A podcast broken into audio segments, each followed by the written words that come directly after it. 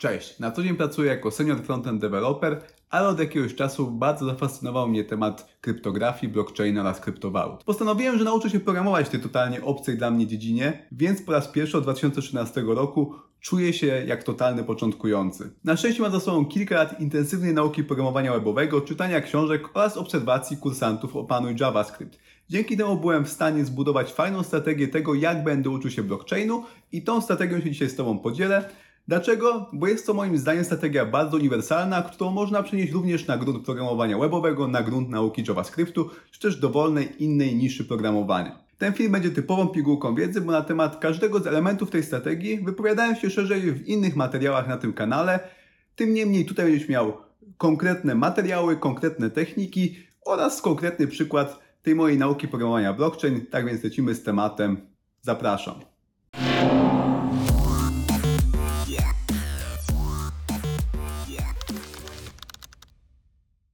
Jeżeli nie chcesz przegapić kolejnych filmów o efektywnej nauce programowania, to kliknij proszę przycisk subskrybuj. Już w poniedziałek Przemek będzie się wypowiadał o nauce w sytuacjach kryzysowych, a my wracamy do mojej strategii nauki programowania na przykładzie blockchainu. Po pierwsze oczywiście praktyka, praktyka, praktyka już mówię jak za tą praktykę się zabrałem w przypadku e, blockchainu. Póki co jestem totalnym żółtodziobem, który nie jest w stanie wziąć się za żaden sensowny projekt, więc posiłkuję się interaktywnymi wyzwaniami, wszelkiego rodzaju grami i tego typu wynalazkami, a jest ich w świecie kryptowalut stosunkowo dużo, zresztą podobnie jak w świecie web developmentu. E, gra, z której obecnie się uczę to Crypto Zombies, parodia bardzo popularnego w świecie kryptowalut CryptoKitties. Jest to tutorial, który jestem prowadzony za rękę, krok po kroku buduję swoją pierwszą zdecentralizowaną aplikację, wszystko jest właśnie w takiej fajnej oprawce gry e, dotyczącej zombie. Naprawdę fajna zabawa. Poznaje język Solidity, którego używa się do programowania smart contracts w sieci Ethereum. Wszystko jest naprawdę przystępne. Jedno wyzwanie zajmuje 5-10 minut, dzięki czemu bardzo chętnie do tego wracam każdego dnia. Jeżeli miałbym szukać alternatyw w świecie frontendu, to na pewno byłoby to Free Code Camp albo nasz kurs Opanuj JavaScript, gdzie również jest bardzo dużo takich prostych wyzwań, które zajmują od kilkudziesięciu minut do kilku godzin. Na początku mojej drogi jako JavaScript developer zrealizowałem dziesiątki, jak nie setki wyzwań właśnie na Free Code Campie. To pozwoliło mi nabrać rozpędu i przejść do bardziej konkretnych materiałów. I właśnie o tych konkretnych materiałach teraz mowa. Punkt drugi, czyli solidne fundamenty budowane za pomocą kursów akademickich z najlepszych uczelni na świecie. Harvard CS50, kurs Uniwersytetu Harvarda, o którym już wspominałem na kanale, mój, moim zdaniem najlepszy kurs programowania online, jaki jest obecnie dostępny za darmo. Nauczył mnie, że warto korzystać z tego typu materiałów. One pozwalają zbudować naprawdę solidne fundamenty i też mają wymagające e, zadania, które pozwalają wejść na wyższy poziom, które pozwalają zbudować solidne e, modele myślowe i zbudować pewność siebie, że sobie dobrze radzimy w danej dziedzinie.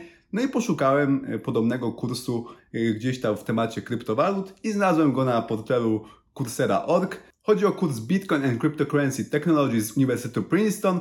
To jest najlepiej oceniony kurs na platformie Coursera w tej tematyce, no ale przede wszystkim przekonały mnie recenzje tego kursu, w których często powtarzał się temat tego, że ma wymagające zadania, które wymagają dużo czasu i dużo wysiłku. Dokładnie tego oczekuję. Chcę mieć naprawdę e, gdzieś tam dużo takiej wiedzy teoretycznej, żeby mieć solidne fundamenty, dobrze rozumieć, co ja tak naprawdę robię, plus potem jeszcze napocić się e, przy projektach, żeby być dumnym za te 10-12 tygodni, kiedy ten kurs skończę i to wszystkim rekomenduję. W świecie frontendu, w ogóle wchodząc do świata programowania, zdecydowanie polecam Harvard CS50. Trzeci element mojej strategii, surprise, surprise, to oczywiście Anki, czyli mój ulubiony program do tworzenia fiszek i ich powtarzania w sposób naprawdę optymalny, dzięki czemu poświęcając jak najmniej czasu zapamiętuję jak najwięcej informacji. Na kursach takich jak Harvard CS50 bądź ten kurs z Princeton dotyczący kryptowalut. Mamy dużo slajdów, mamy dużo teorii i to się świetnie nadaje, aby właśnie te fiszki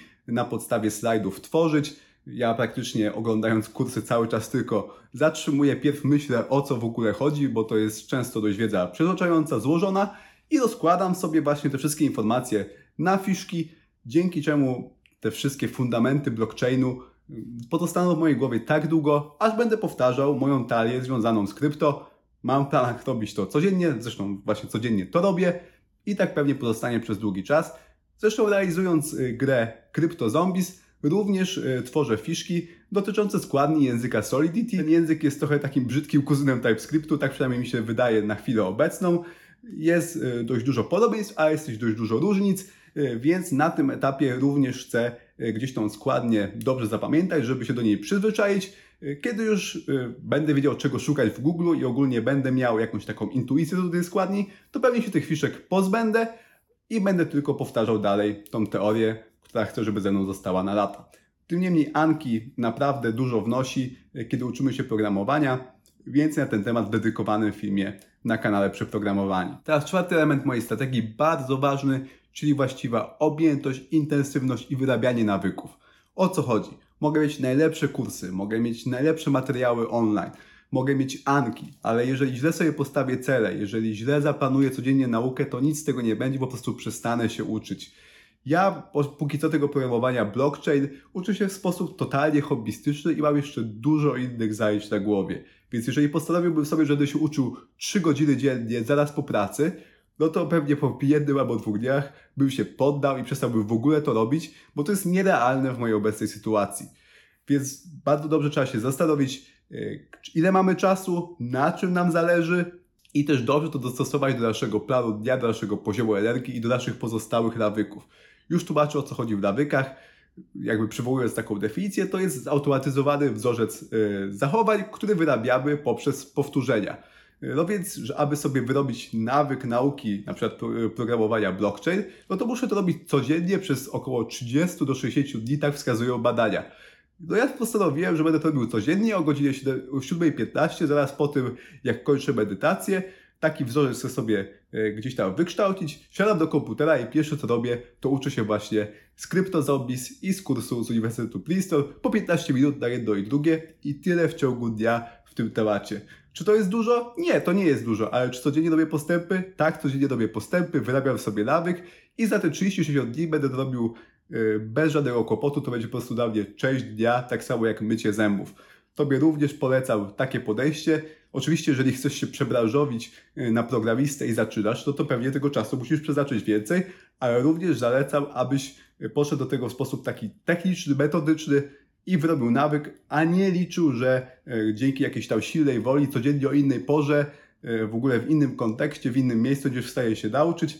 Nie znam nikogo, kto robi to skutecznie na, długim, na długiej przestrzeni czasu. Zapomniałbym o jednej rzeczy, to 30 minut odmierza mi timer Pomodoro, dzięki czemu mogę się skupić na nauce, nie muszę patrzeć na zegarek, nie muszę się zastanawiać, czy ja już się uczę te pół godziny, a może się uczę 29, a może 31.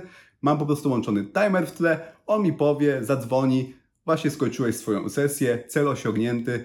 To naprawdę jest proste, a pozwala się świetnie skupić. Gorąco zachęcam do korzystania z Pomodoro, zwłaszcza na tym pierwszym etapie, kiedy wy dopiero wyrabiamy sobie nawyk. Lecimy dalej. E, tutaj punkt pierwszy, trochę z gwiazdką, bo to może nie dotyczyć wszystkich. W moim przypadku to jest coś absolutnie obowiązkowego, co też zresztą nadaje mi e, dużo energii, dużo gdzieś tam motywacji, e, chociaż wiadomo, motywacja to jest coś, na czym nie warto polegać, ale fajnie, kiedy ona jest i ja potrafię sobie tą motywację zapewnić za pomocą książek i podcastów.